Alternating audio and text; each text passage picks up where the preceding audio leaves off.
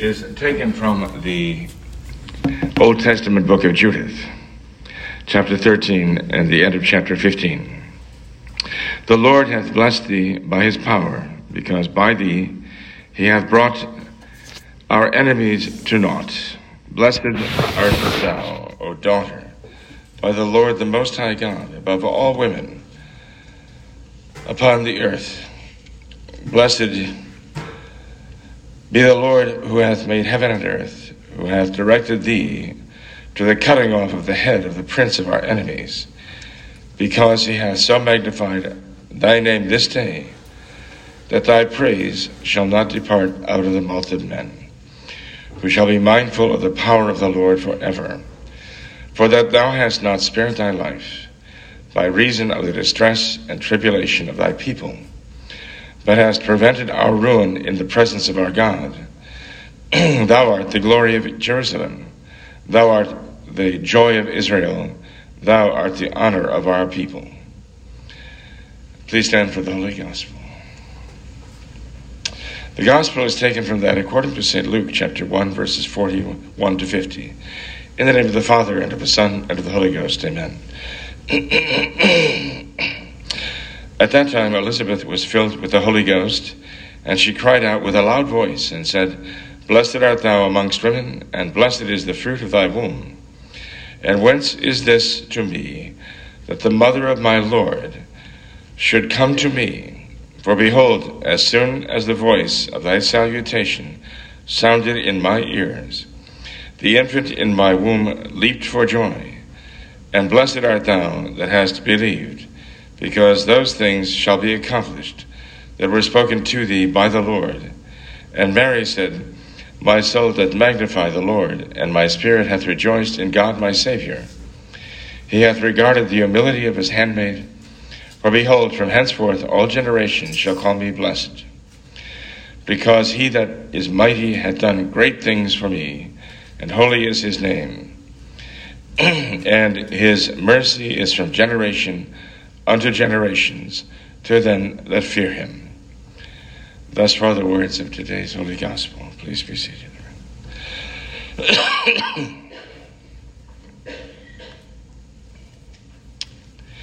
His mercy is from generations to generations to those who fear him. In the name of the Father, and of the Son, and of the Holy Ghost. Amen. Some of you might have missals that are older than the 1950s. Some you might have missals that go back to the 40s and 30s. If so, then the readings for the Mass that you have are different from the ones we have here. You see, the Assumption of Our Lady was defined as a dogma of faith in the year 1950 by Pope Pius XII. And when he defined that dogma, he gave us the text of this Mass, the prayers of this Mass, and the readings of the Epistle and the Gospel of this Mass in 1950. Before that, it was the votive Mass of Our Lady's Assumption. Here we have the votive Mass of the feast, the beautiful Holy Day feast of the Assumption of Our Lady. Now, we know many saints in heaven, we know of them. Uh, we may know some personally who've lived in this world and been known to us, part of our lives even, who've died and are now in heaven. Those who are repentant of their sins and love God or die with the sacraments and the benefits of the sacraments, well, that does open the way to heaven for them. And you may know those who died in that way. But one thing is a fact we know of many other saints, perhaps hundreds of them. And we know of them because of their reputations. We know they are in heaven right now. We know God has justified them from their sins, as you say, and sanctified them in this life, and glorified them in heaven even now. But God's work is not done with them. God's work is not finished. Even with their glorification of their souls in heaven, the work is not done. If you and I were to die this day, be judged, and actually enter heaven, this very day, God's work would still not be done with us. Why? Well, because we would not be still complete, even in heaven, with the beatific vision of God, even with the companionship of saints and angels in heaven, you and I would not be complete. Why? Because God created us body and soul. And by nature, by God's will, we are. We are body and soul. So when the soul is separated from the body in death, death still has that effect over us. That the soul and the body remain separated. Only with the resurrection will that be reversed, will the human being, as it were, be completed again. Even in the souls in heaven, when their bodies rise from the dead and reunite with their souls, then they, body and soul in heaven, will be completed, and God's work will be completed in them.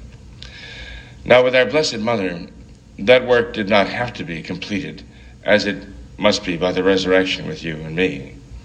You see, the Blessed Mother of God was conceived without original sin. And so her soul and her body did not have to be, in a sense, recreated.